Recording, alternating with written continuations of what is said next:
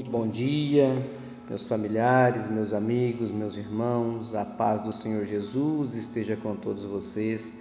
Iniciamos o nosso dia com a oração que o Pai nos ensinou. Pai nosso que estais no céu, santificado seja o vosso nome.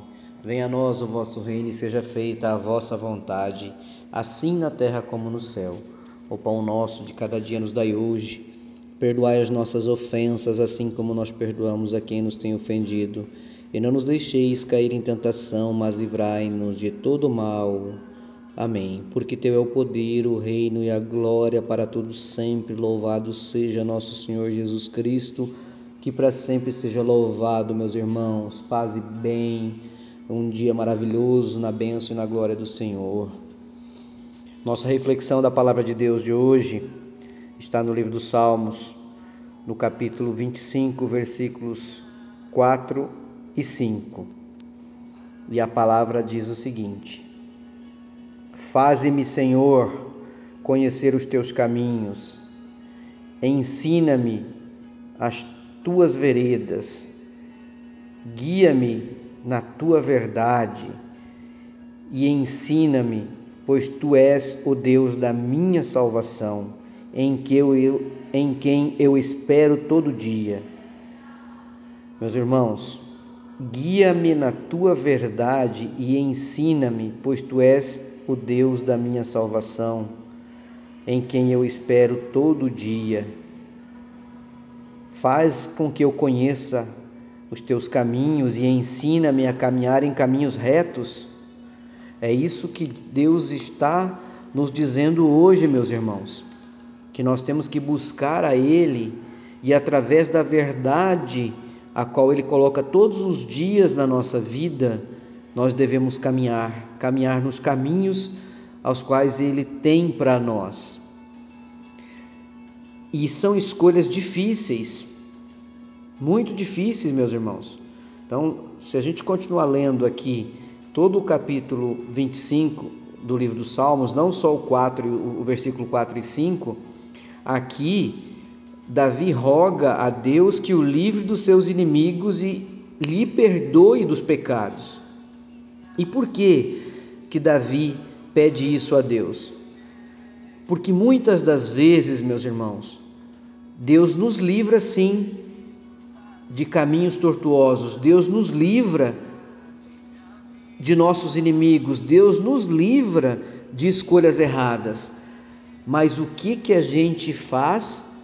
A gente opta em virar as costas a Deus porque queremos que seja estabelecida a verdade terrena e os desejos terrenos e os desejos pautados apenas na condição de vida aqui na terra, ou seja, em bem material, em desejos materiais não é o suficiente para nós buscarmos a palavra de Deus e entendermos que um dia nós ao pó retornaremos e que nada daquilo que se constrói na terra se leva, mas a riqueza de construção diante de Deus, a construção espiritual, a escolha pelo que é certo, pelo que é correto, pelo que é lícito, pode nos dar não só a salvação, como também a vida eterna.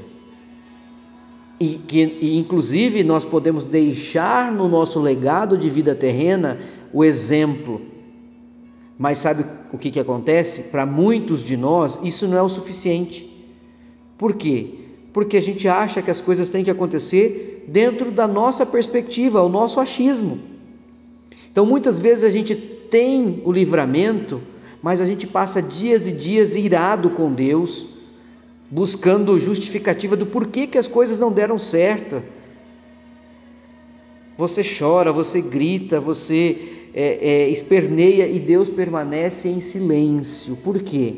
Porque nós temos que buscar refletir realmente se aquilo era o melhor para a nossa vida.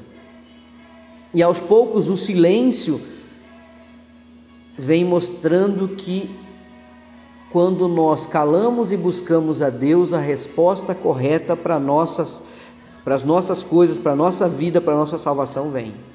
Quando a gente busca na Bíblia, quando a gente busca na palavra de Deus, quando a gente busca dentro da igreja, independente da denominação que você siga, meu irmão, quando você busca o teu amparo, a tua salvação através da palavra de Deus, através do ensinamento que Deus tem para você, com aquele livramento que você achava que não era um livramento, mas é, você consegue se ancorar novamente, se reerguer e esquecer daquela sensação de perda, de decepção, esquecer daquilo que Deus te livrou e lembrar novamente que Deus faz com que a gente conheça os caminhos retos e nos ensina a caminhar nos caminhos retos. Ele nos guia pela, pela verdade que Ele tem para a nossa vida, porque Ele é a nossa salvação e em Cristo Jesus nós esperamos a nossa salvação.